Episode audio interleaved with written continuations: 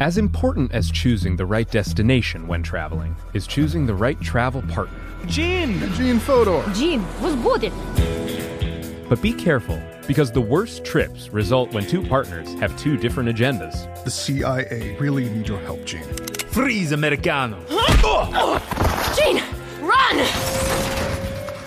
run! Listen to Fodor's Guide to Espionage on the iHeartRadio app, Apple Podcasts, or wherever you get your podcasts. I'm Saleha Mohsen, and I've covered economic policy for years and reported on how it impacts people across the United States. In 2016, I saw how voters were leaning towards Trump and how so many Americans felt misunderstood by Washington. So I started The Big Take DC. We dig into how money, politics, and power shape government and the consequences for voters. With new episodes every Thursday, you can listen to The Big Take DC on the iHeartRadio app, Apple Podcasts, or wherever you get your podcasts.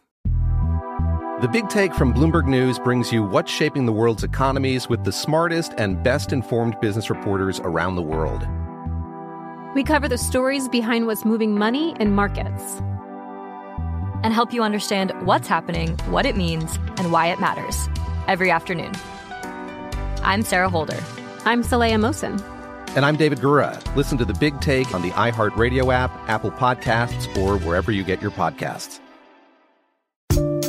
Listening to Waiting on Reparations, a production of iHeartRadio. You got something to drink? Are you good? I don't have any alcohol, but I'll be fine. Bet. Waiting on reparations.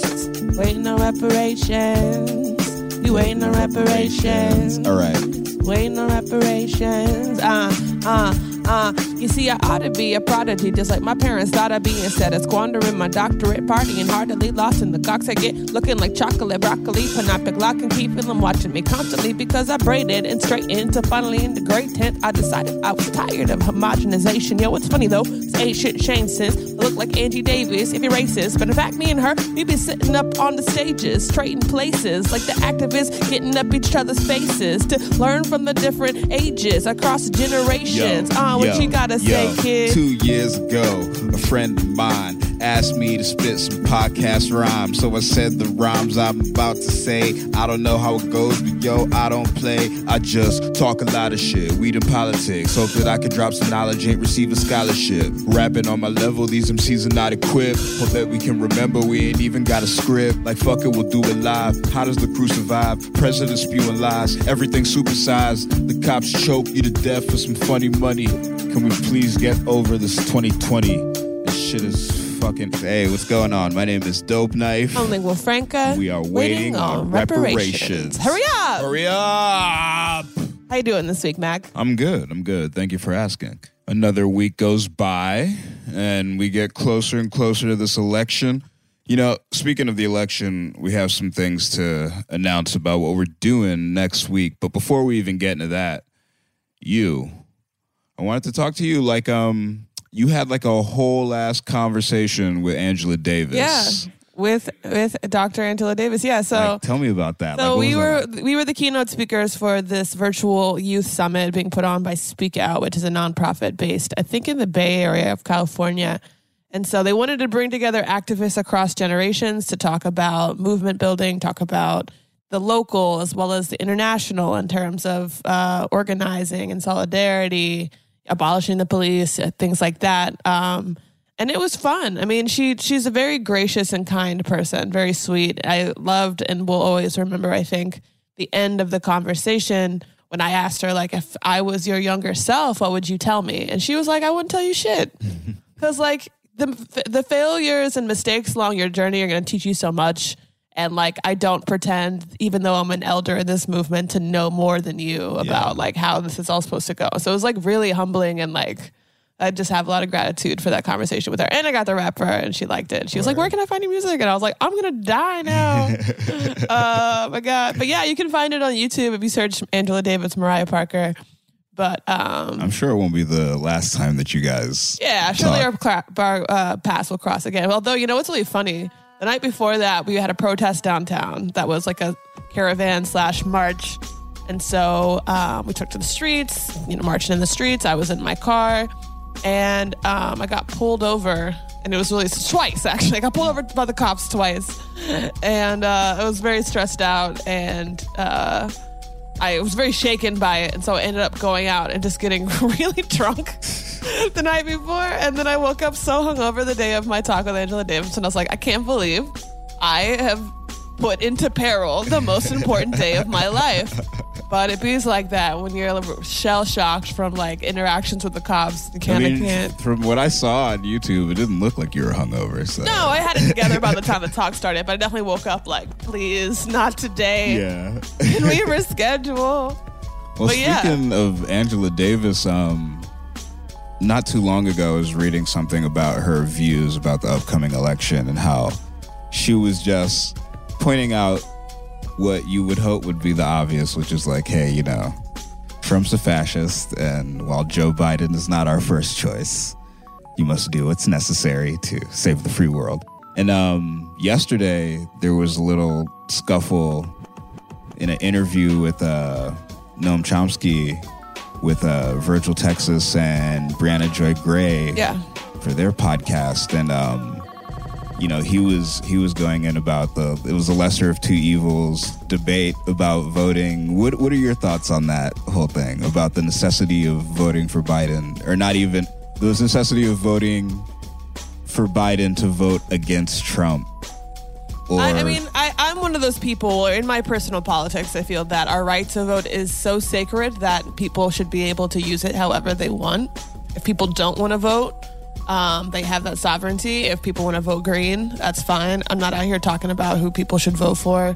Or not really. I mean, like, I might, you know, like, rally people around voting Democrats because I do agree we need to get rid of Trump, but I'm not a vote shamer. And I feel like a lot of people confuse vote shaming for activism. Like, look at me, I'm like drumming up support for my guy. And it's like, you're just making people really pissed off and hate you. And I think that's where so much of this vitriol coming from, like, I think the woke scold left, it comes from. Because it's like, it's not even just the mere principle of it.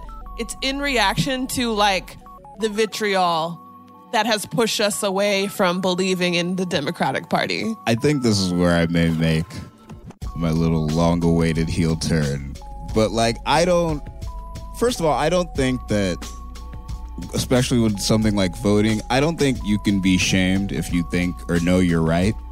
Like, so somebody can say whatever the fuck they want, you know, about your vote. But if you know that your shit was right and you know the reasons why you did it, I don't see a reason why anything that somebody could say would make you be like, second guess or have any sort of feelings about your vote. But that's a whole nother point.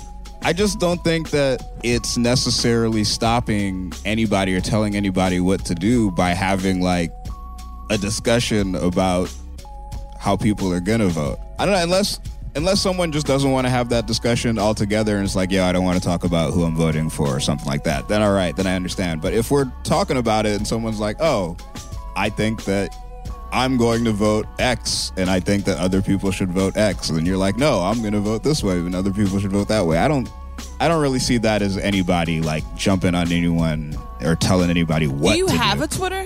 Huh? Do you have a Twitter? Yeah. Oh, no, I mean, what? I see it. I see it. Nigga, what? I don't know. I don't know. It's just the whole thing is, I'm not dismissive of the point of view of somebody who is like, yo, I am a leftist, and Joe Biden doesn't represent me, so I don't want to, you know what I mean? I don't want to vote for Joe Biden. If somebody feels that way, then that's cool. But I think, you know, especially in that interview, there was a dismissive nature that everybody had. Everybody's point of view. Noam Chomsky's probably sick of this shit because he's like fucking 90 billion years old. Yeah. Just everybody is just mad at each other because everything sucks. I did like the point that he said about, you know, it's like, yo, do you think that in the next 20 years that we're going to have a revolution, overthrow capitalism? And, yeah, I mean, it's like, nah, it's not going to happen. So it's just as a matter of, like, you know, reality, you got to do what you got to do. You know, it's not pretty all the time. And then I read another quote of his, and I don't remember where it was, but he talks about how there's like a quadrennial extravaganza that we look up from our activism to go participate in for 10 to 15 minutes when we go cast our ballot. We put our heads back down and put our nose back on the grindstone and continue with activism. Activism is always the point. So it's like, you know, who does it? I don't even want to say who does it hurt, because it hurts millions of Iraqis that get murdered when we drop bombs on them. But, like, you just get up, just go vote. Just go vote and then just get back to it.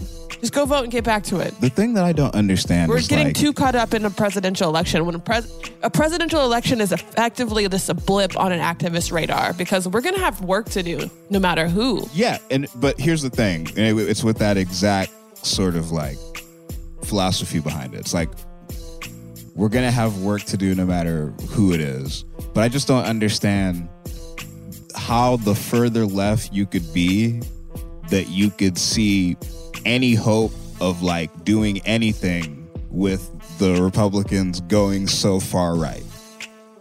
You know, I just don't get it personally. If it was like a thing where, trust me, I know the Democrats are way more right than anybody like us wants them to be, but the Republicans are, like, going for some other shit with how far right they're leaning. So it's like, with them trying to manipulate the courts and all that sort of stuff, I just don't see how, you know, anyone who's left of that can be like, another 4 years of that, it'll be fine. I interpret the Chomsky quote to mean that, like, we look up from our activism once every 4 years.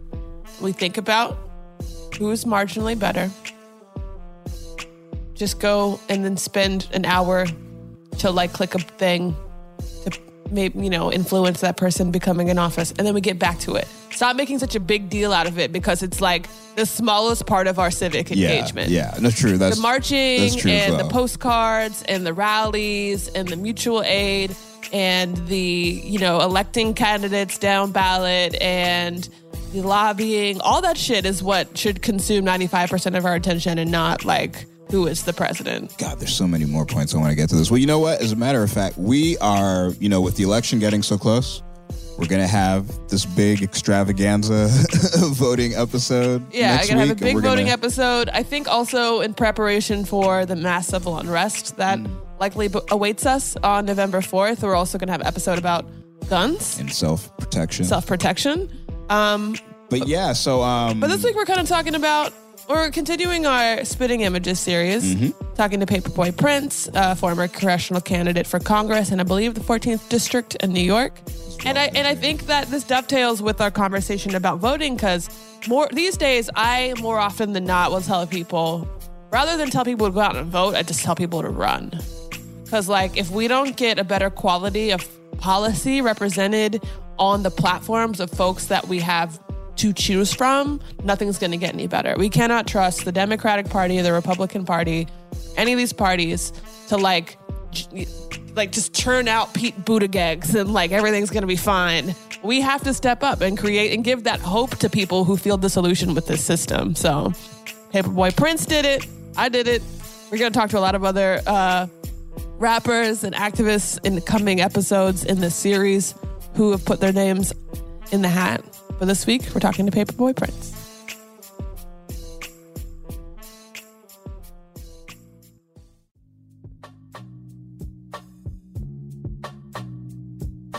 But all right, let's kick it off. So today, we're speaking with Paperboy Prince, an artist, activist, and recent candidate for Congress, who earlier this year hoped to unseat Representative Nydia Velázquez, a 14-term incumbent who has represented New York's 7th Congressional District, parts of Brooklyn, Queens, and Manhattan since 1993. So, Paperboy, in your own words, tell us a little bit about yourself. Who is Paperboy Prince? Well, first off, I'll start by saying, paper, yeah. It's our time. Yes. One love. It's Paperboy Prince, Paperboy Love Prince, Paperboy Prince of the Suburbs. Thank you all so much for having me. Paper, yeah. It's our time. You know, my slogan is it's our time, because it's our time to make a change. It's our time to stand up for what's right. It's our time to get what we deserve. It's our time to spread love, you know? It's our time to speak out. It's our time to live our dreams. It's our time collectively, the community, because just one of us succeeding isn't really progress. Just one of us making it isn't really doing something, right? It's great, but it's not doing something. But when all of us do, when all of my friends, when all of my family, when we make it together, that's truly progress, and it is time for that. My parents both met at Howard University in college. My dad was running for class president, I believe, at Howard, and he was campaigning on the bus, on like the school bus, and my mom was on that bus, and that's where they met. That's actually how they met. So you literally have politics in your, like, origin story. Yeah, and you know what? I never thought about that. I know that that's how they met, but I never have said that my whole time running until now. For some reason, it felt right to say now. And, yeah, I'm like, wow. So that's how they met. And they don't talk much about that, but I need to ask him more. I have a vision of what it was like in my head, but, like... So were you born in D.C.? I was born in D.C. and, you know, my parents were still in college then. And my mom's from New York, my dad's from Texas, and they went to school in D.C. So there's that connection there. So I spent a lot of time living in D.C. and Baltimore, a lot of time living in New York. Also, like, lived in Spain for a while, like, working and studying abroad, so all of this stuff. For me, you know... about myself, I'm also an artist. I went to school for broadcast journalism and computer science, and I took a bunch of other like courses and did a bunch of other like stuff outside of the school stuff that really informed what I do now. And I started rapping, you know, to make fun of rap and music because I just really was, you know. I grew up like in a thing where the focus art wasn't a real tangible thing. Art wasn't an actual career.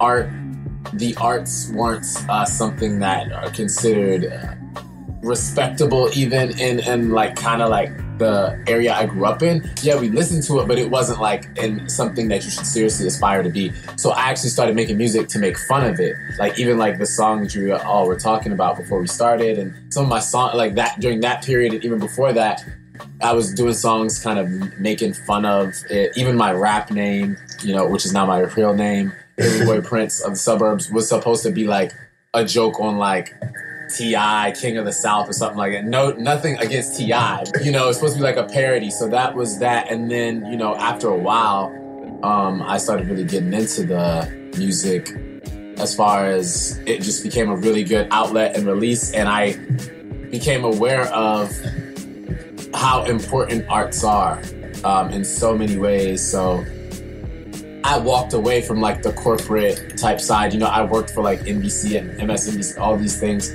I walked away from that to like dive more into the art and the music, and then now I'm, you know, kind of walking back to it in a way to try to merge, to try to use the artistic side to help people actually, you know, get activated for different reasons, causes, and all that.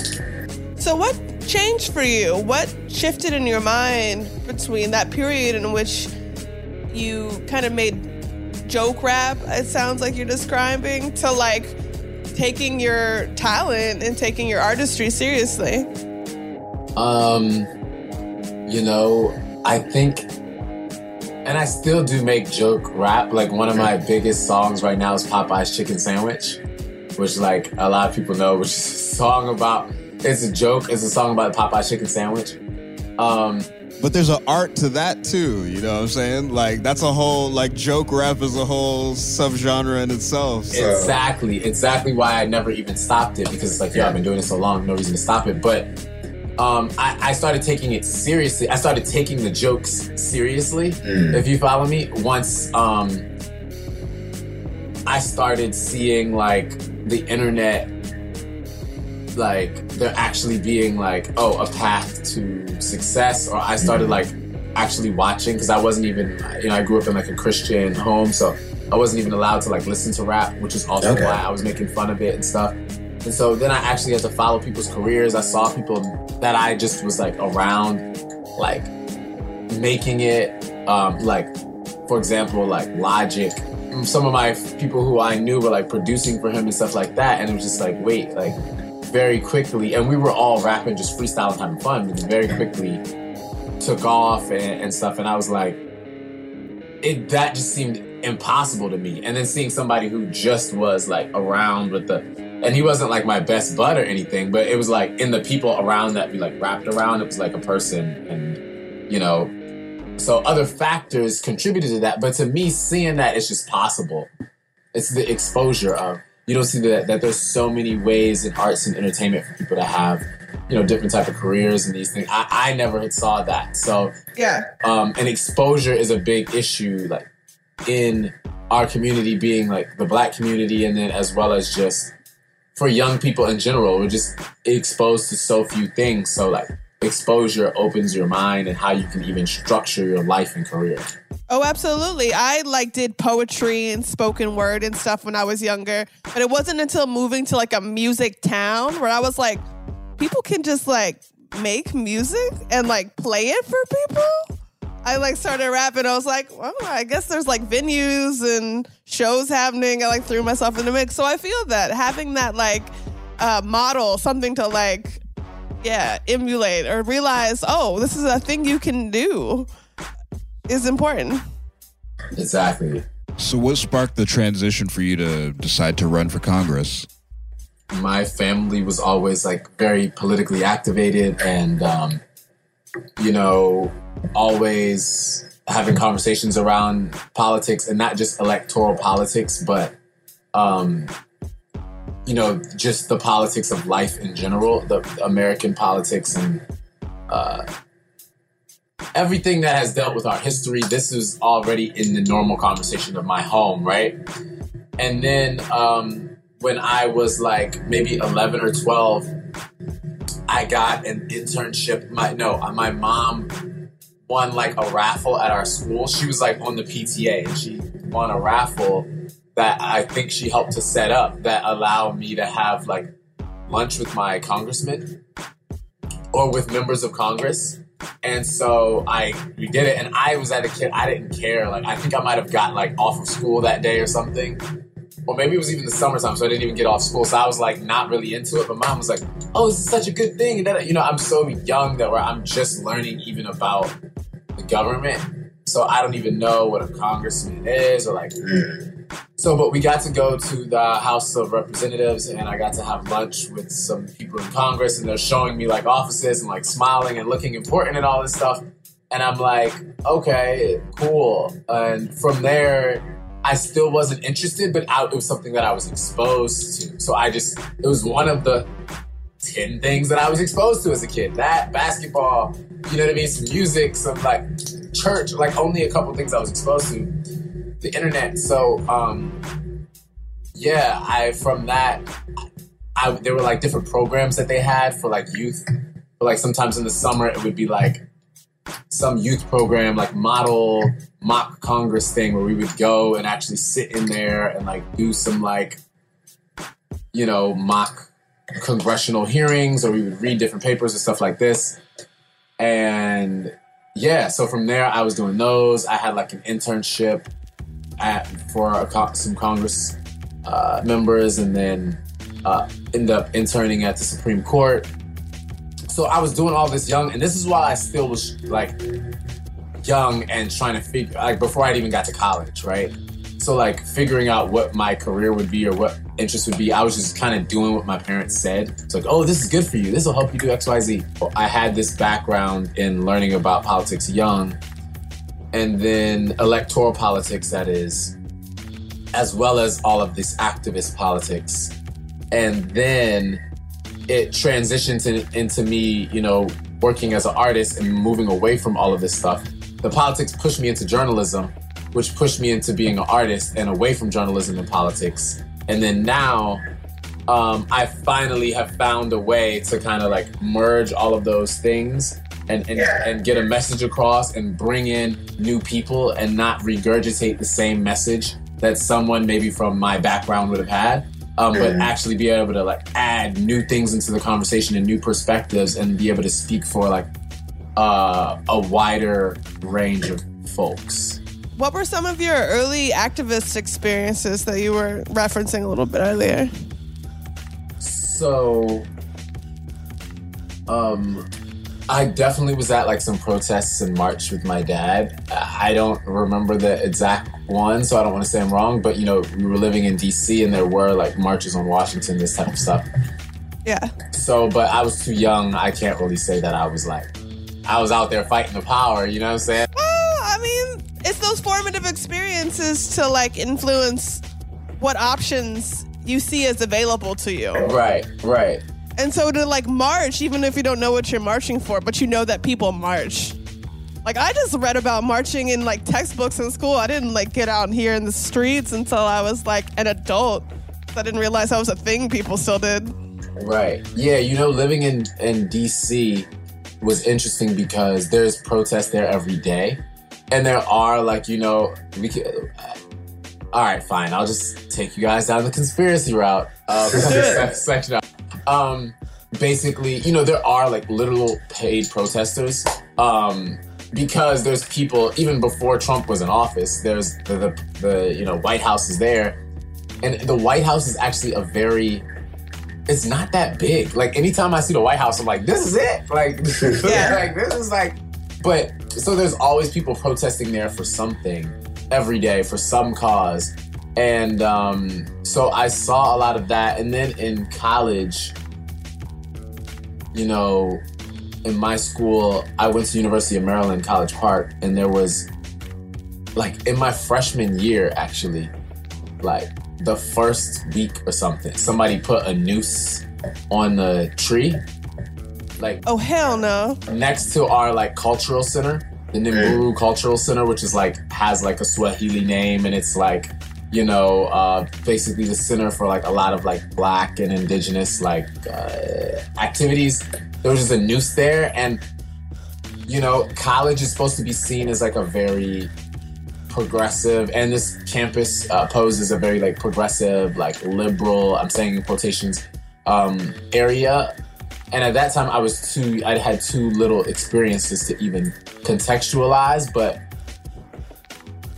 yeah, like. My school was mad racist in so many ways. I never knew I was a minority as they use. And I don't like to use the term minority, but because we aren't a minority, we are the majority in the world. Yeah. Like literally, but you know, I never got the concept of a minority and of like what it meant to be Black in America until going to college. And my college was in the richest African American county in America. PG? Prince George's County, yeah. Oh, you know about PG County? Yeah, I work with a lady who grew up in PG County. Oh, nice. Okay, yeah, so she's singing the praises, huh? The Big Take from Bloomberg News brings you what's shaping the world's economies with the smartest and best-informed business reporters around the world. Western nations like the U.S. and Europe. Mexico will likely have its first female president. And then you have China. And help you understand what's happening, what it means, and why it matters. He'll get his yo-yos to Europe in time.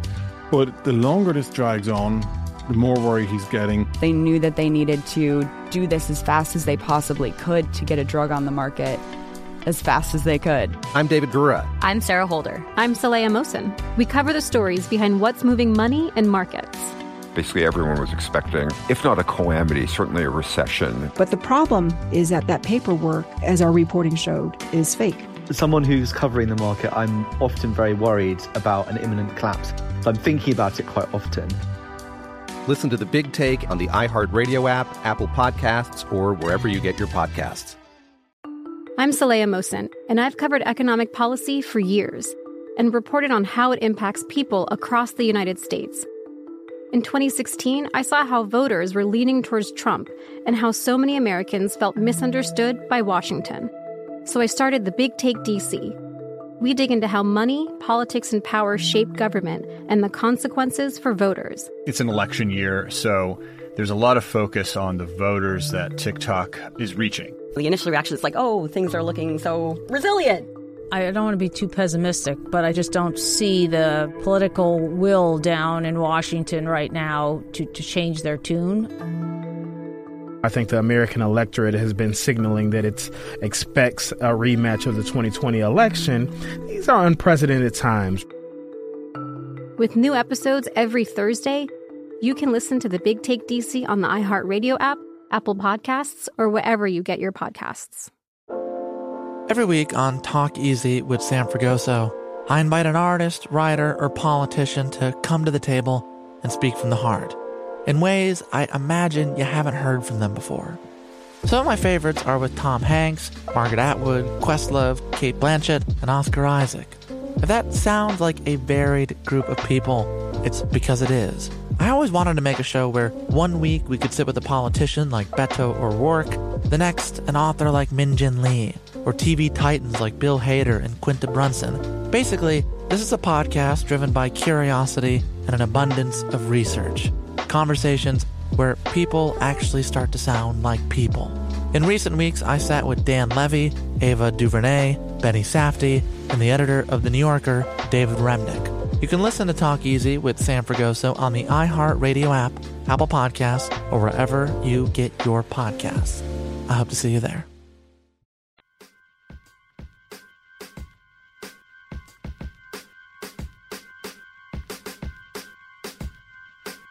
But that opened my eyes and I got to see, you know, how the system works, how the power structure, white supremacy, all of these things. And I got to see even our university, which was built off the backs of black people, built on the backs of slaves, enslaved people.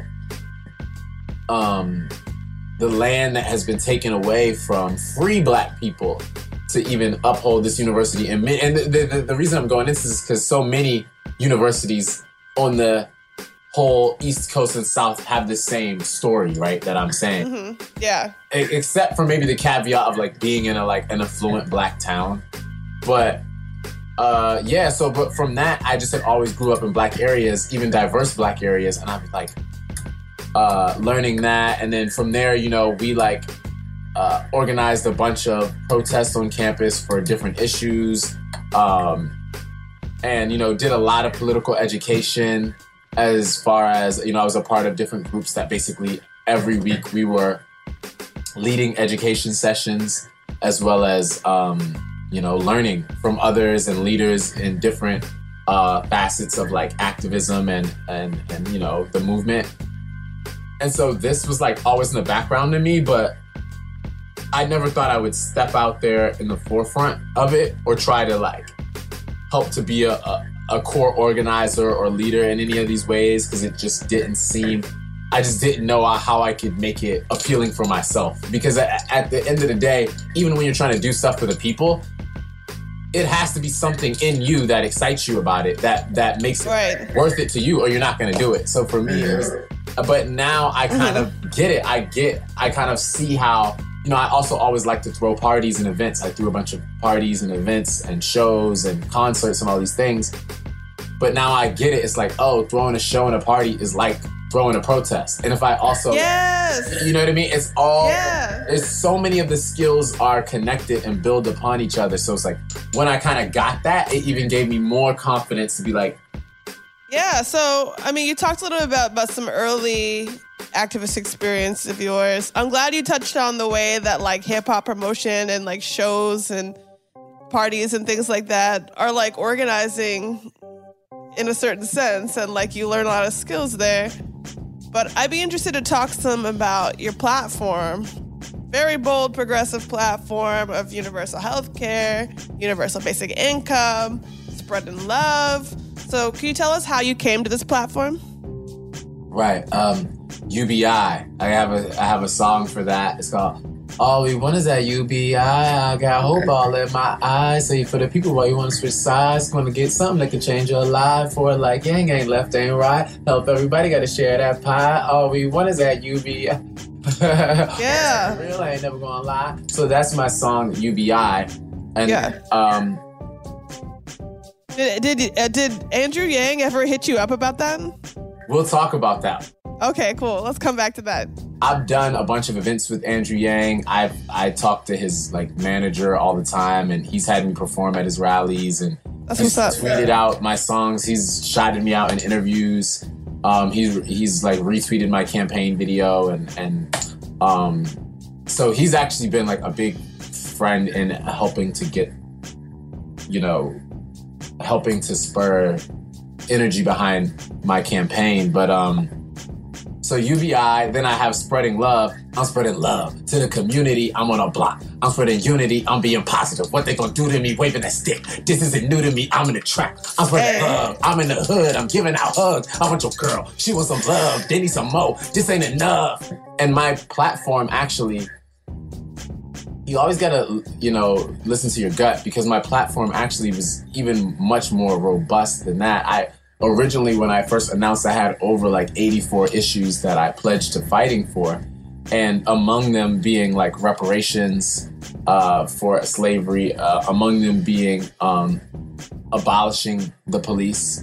And these were things that like I even took off, right? Once I got like had a white manager that was working with me, and you know, and I'm not blaming him because it was ultimately my decision, but, you know, we boiled it down. I'm saying this so people can, like, kind of understand where some of the, like, framing of the platforms even come from and why, like, it's, like, even cookie cutter like this. Even though you described it as progressive, I'm even just critiquing it myself and how I feel about it. When I started the campaign, I had, like, abolishing the police was at the top of it because I was like, no, you don't understand. This is da-da-da, and you don't get it because of this and that. And, like, they're like, no. My end is like, no. No one's going to vote for you if you say abolish the police. No. Listen, you're going to get into trouble. You're going to cause more. You want to win this, right? All right. So we take off. It's 84. And they're all on my website. They were all on my website. And we take off 80 of them and leave the 3 or 4 that's there. Because it's like, you know, these are going to be the main things that you're fighting for in XYZ. Which I did agree with to keep it simple for people. But, you know, now it's like everybody talking about abolishing the police.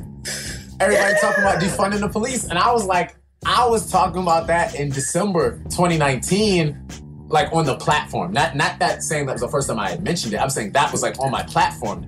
Yeah. Now it's like people are, so it's just like, wow, like, you know, sometimes things might seem far out, progressive, futuristic, but you don't even know how ready people are for it, how soon people are ready for it. Another classic example of that, universal basic income. I was talking about universal basic income. Some of these songs that I'm singing, one of the songs I did was for Yang. The first song I ever did about Yang's platform, you asked me about that. You know, when I first heard of him, it was early 2019. It might even have been 2018. And he talked about basic income, giving $1,000 a month to everyone. And I saw it like, it was almost one of those like articles that you see at the end of one of those other articles that looks like a spam ad. I was like, somebody running for president talking about. So I click it and I'm like, basic income. And I'm reading up on it. And I'm like, wow, that's dope. And this is why, you know, the new election is about to start. And people are talking about Bernie, right? And I supported Bernie in 2016. And then I was like, wait, but it feels like we need more now. Like right now, it feels like we need more. Yeah. And I was like, basic income. And then I had studied Martin Luther King.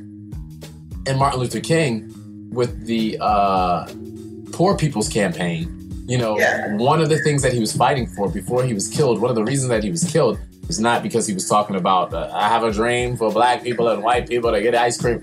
No, it was him talking about the, you know, economic revolution and a guaranteed income. You know, these are in his last speeches. Everyone he's named, he's dropping a guaranteed income and how important it is. And this is in the 60s. So the idea isn't that progressive. This is, you know, Martin Luther King talking about it back then.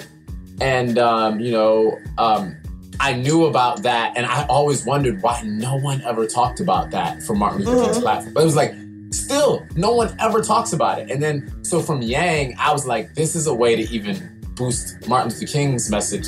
So I did the Yang Gang song, and I dropped it. And then like 15 minutes later, he tweeted it out. And then like, after that, I did another song called Gotta Do the Math, which was about doing the math of why universal basic income was important. And it had to dance with it, you know. It's like, you gotta do the math. Hey, you gotta do the math. Hey, you gotta do the math. Calculator in the bath.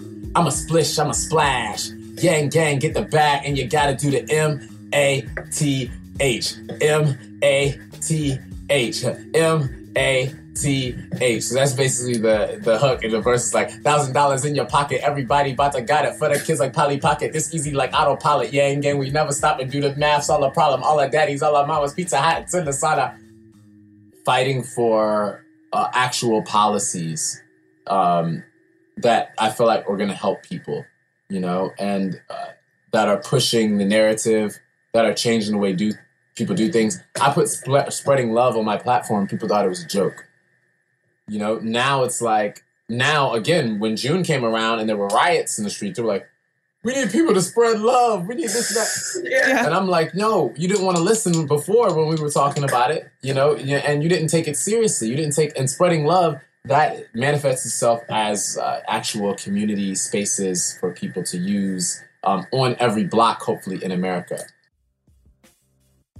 How difficult was the campaign for you? Like, did you experience pushback? I did. I experienced a lot of pushback, and, you know, like, I think I got a lot of support because I was already doing a lot of political work in a unique way, like in my community. One of the ways being like the songs that I was doing, like some of them that I just mentioned now, that were just trying to know. So many people had like, yo, I never heard of universal basic income before your song. So many people. Some people were like, yo, I never heard of Andrew Yang before your song. I wasn't even thinking about voting before that. We were doing voter registration efforts at my shows. Again, now it's right before the election, so like a lot more people are doing these type of things, but I was doing that like, you know, 2 years ago at all of my rap shows. It would be like, yo, register to vote. And yo, if you register to vote, tell you what, I'll buy you a free drink too. You know what I'm saying? So for certain people, I'm like, okay, maybe only 9 people registered to vote this time, but 3-4 times on the line, now we got 50, 70, 200 people registered to vote. And we're talking about communities with Black, Latino people, young people, usually not even inside of this process. Yeah, so that... I also was a part of this protest at the beginning of Trump's inauguration called He Will Not Divide Us, which was in New York. It was big. Shia LaBeouf kind of kicked it off. Oh, I know about that. Yeah. Like Shia LaBeouf and Jaden Smith kicked it off. And I was kind of like one of the main characters, if you will, in this. And I received like a ton of death threats from like, alt-right, you know, exactly, like white supremacists, 4chan, all of these things. Yeah. Tried to hack all of my accounts and all of this. So yeah, like these things happen, and you know, you just learn how to deal with them. I've said for a long time, it's kind of a barometer of like how much you're shaking the table. Like if you are getting death threats, you ain't even doing this work hard enough. No, definitely. We talked a little about UBI. I want to talk about Paperboy Care. So I think it's interesting that it preserves private insurance and allows people to remain uninsured if they so choose. But it does guarantee health care to every person. Is that's correct? Yes. For me, you know, health care is one of the most important things, and we're only as healthy as our sickest person, right? And I think coronavirus helped to expose that as a truth. It's like, how can you not want access to healthcare for all if we're living in a world where viruses exist, where if one person gets something, then you can potentially get it as well, no matter the level of your healthcare. Or even if you're good and your healthcare is so good that you're going to be safe, the masses being sick can affect your everyday life. Again, look at coronavirus. Because of so many people being sick and die, now the way that we do life, the way that we do business, school, everything has been interrupted and changed because of that. So for me, like, you know, healthcare is super important. And, you know, right now, you know, we don't have an actual healthcare system in this country. We have a, you know, sick care system. We wait until you're actually sick or you have a disease. We wait until we've allowed you to, you know, create these habits for yourself that are killing you.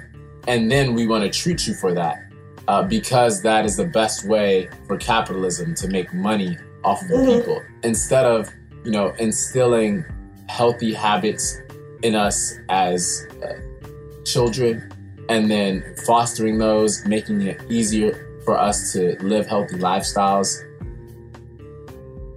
You know what I mean? So this is kind of the idea of Paperboy Care. It's not just even physical body care. It also combines, and this is with spreading love, this is also with basic income as well. It combines, you know, raising the collective consciousness of people and actually, you know, living and thinking on a higher plane, right? But to do that, like, a lot of your basic needs need to be met, and just a basic level of just like safety. Yeah, your basic need security. It's interesting that it preserves private insurance, which is, you know, different from most of the Medicare for all plans that are out there. So why did you decide to go that route? Well, you know, from my talks with a lot of community members in my community, many of them felt it being the government infringing on their rights, taking away their right to their own private insurer. This is what certain people who... Now, me, I'm... So you're being responsive to the community. No, that makes sense. For me, being a healthy, a generally healthy person, thank God, you know, I haven't had to interact with the healthcare system to where I'm paying in tens of thousands or hundreds of thousands of dollars into it. Whereas other people I've talked to who, you know, see their physicians more regularly are like, or have different conditions, or like, you know, I want to still be able to have that option. And the way that some people broke it down to me is this. Now, I will say that I see the issues of people saying that by there even being a private healthcare insurance industry existing, their very like existence will like influence and change the like effects on public health care.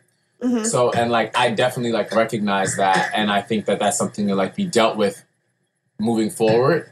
But the flip side of that is people say, you know, there's a public school system where everyone has access to equal, I say in parentheses, quotation, like equal education. So there could also be, and then there's also private school where if you want to pay extra, if you want to pay $100,000 for your kids to go to middle school, you can do that. So they're saying, hey, if I want to be able to do this for my healthcare, can I do that as well? For me, it was me saying, hey, if this is something that is really important to you, then I feel like in the first steps to us building a strong public healthcare system that, yes, we can still find ways to preserve your private healthcare if that's what the people really want. But again, if that's not what the people want, then I'm 100% down to move away from that as well. So I love your responsivity to like what you're hearing on the ground. That's really dope. The Big Take from Bloomberg News brings you what's shaping the world's economies with the smartest and best informed business reporters around the world. Western nations like the U.S. and Europe Mexico will likely have its first female president. And then you have China.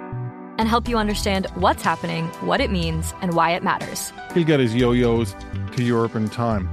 But the longer this drags on, the more worry he's getting. They knew that they needed to do this as fast as they possibly could to get a drug on the market as fast as they could. I'm David Gura. I'm Sarah Holder. I'm Saleha Mohsen. We cover the stories behind what's moving money and markets. Basically everyone was expecting, if not a calamity, certainly a recession. But the problem is that paperwork, as our reporting showed, is fake. As someone who's covering the market, I'm often very worried about an imminent collapse. So I'm thinking about it quite often. Listen to The Big Take on the iHeartRadio app, Apple Podcasts, or wherever you get your podcasts. I'm Saleha Mohsen, and I've covered economic policy for years and reported on how it impacts people across the United States. In 2016, I saw how voters were leaning towards Trump and how so many Americans felt misunderstood by Washington. So I started The Big Take DC. We dig into how money, politics, and power shape government and the consequences for voters. It's an election year, so there's a lot of focus on the voters that TikTok is reaching. The initial reaction is like, oh, things are looking so resilient. I don't want to be too pessimistic, but I just don't see the political will down in Washington right now to change their tune.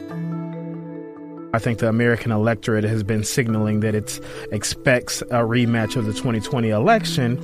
These are unprecedented times.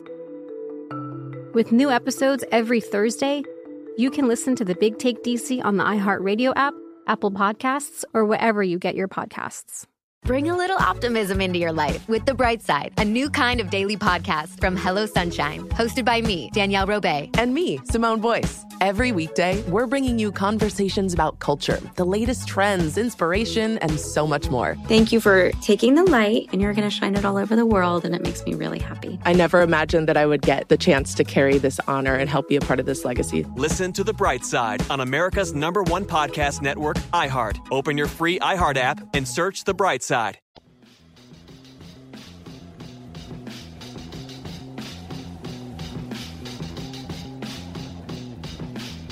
I had a question. What I know how you were saying earlier that the whole concept of like throwing a party or throwing an event kind of helped with how you approach activism and stuff. So what skill do you think you've either picked up or developed being a performer and an MC that has come in useful the most, like while you were running or in your political pursuits? I would say like one of the main things is promotion. Like, you know, like from being, I hate being a promoter. I really hated like promoting rap shows and promoting parties and albums. I like making the stuff. I like doing the party. I like doing the show.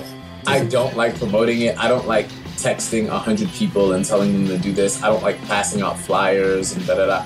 But like that came in handy because all of the times that I had to like, I passed out 5,000 flyers from like a sponsor that like sponsored my mixtape or whatever, or like I was passing out flyers just to promote my own shows. That came in handy when I had to petition to get on the ballot for Congress. I was already, used to putting myself out there in this type of way and like, just hitting the ground running and just really depending on my own grind. And yes, we had like a volunteers and we grew our volunteer base, but like even starting out, a lot of it was like just me or one other person. And, and they were feeding off my energy. So if I was not vibing, if I wasn't, moving, then it wouldn't do much. So I would say that, and me also being a host as well, because like I'm a rapper, but a lot of the times I was like I told you I did broadcast journalism in school, so I was like hosting shows and events and these things, so like that skill of kind of just being able to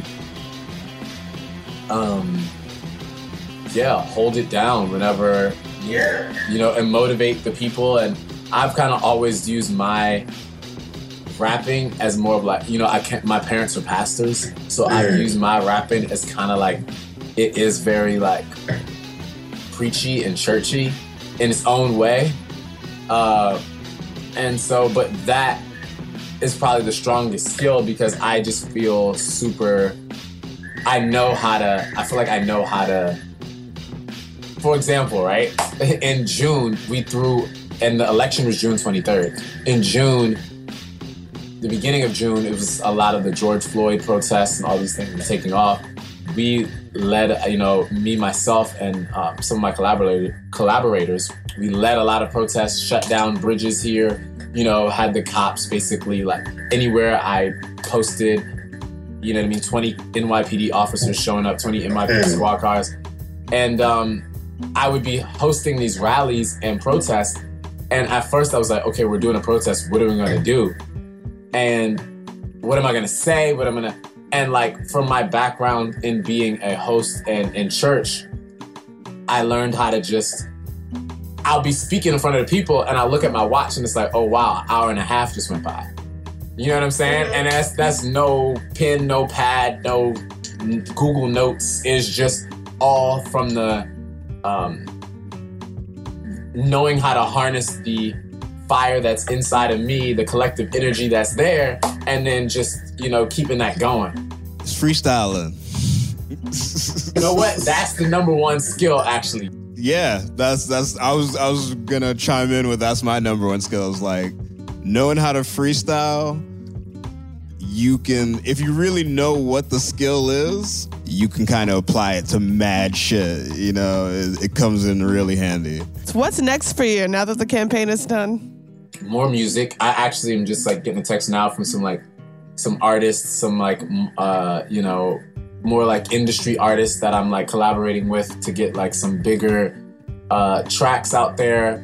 So I'm excited about that because the politics took a lot away from my music as I wasn't able to, a lot of my content, my musical content, I put into like the political stuff and I didn't get to, I was just so busy doing paperwork and meetings that I didn't have time to record and as much as I like to. I also just opened a gallery, an art gallery in Brooklyn, so black owned, and that's what's up. Called the paperboyprints.com Love Gallery, which is gonna be like super dope. We're gonna have clothes that are art as well as paintings and different types of experiences. I'm also running again. Oh shit! Yeah, so my goal is to like help change the system, like not just get myself elected, but also change the system or highlight the issues with the system so the people are well informed and they can decide what we want to do and how we're going to change it. So running in 2021 for, I haven't officially announced, but I'll say it here. I'm running in 2021 for city council in Brooklyn and Queens. No! Yeah. The voting public is a lot more educated on what I'm about, what I stand for, my work, than they were a year ago. Yeah. So like it's gonna be exciting. It's all about building on it, build on what you did before. Exactly. So that. Where can people find more info about you and get involved in your campaigns? Paperboyprints.com, paperboyprints.com. And if you're ever visiting New York and all of the tourist attractions are down and you want to come to a new black owned tourist attraction, you can come to the paperboyprints.com Love Gallery where you can see some art. You may be able to even meet me and you'll be in a great community space. You can also donate to the work we're doing at paperboyprints.com and click donate. Or you can just hit me up directly on my paper phone. That's 727-379-2327. And yeah, at Paperboy the Prince on Instagram. I'm like most active on Instagram, but I'm on Twitter and the other stuff too. I'm on YouTube and everything too. So no doubt, right. It was good shit. Well, thank you for hanging out with us today. I guess it's about that time, ain't it? Yo, can we get a beat? Ooh. Hey, hey, hey. Uh huh. Though.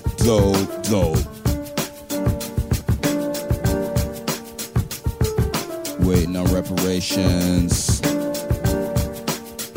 That moment when you black and nobody give a fuck, you depressed. Scared of cops cause you fear they could be rushing you next. You want some new threats, but you fear busting a sweat. Instead of going out, you'd rather play some Russian roulette. It's like I'm Biggie in that song, but I ain't talking to Puff. And I can't let them see me wrong because I'm strong and I'm tough. But yo, I'm really in a fog and yo, I call it a bluff. But then I turn the feelings off because I'm closeted much. It's all just a rush and I'm tense, but it gets better. Fast food, something hard to release my blood pressure. Had enough stressors. Look, I've been making beats, I ain't shaved in weeks. Now my whole face is a rough texture.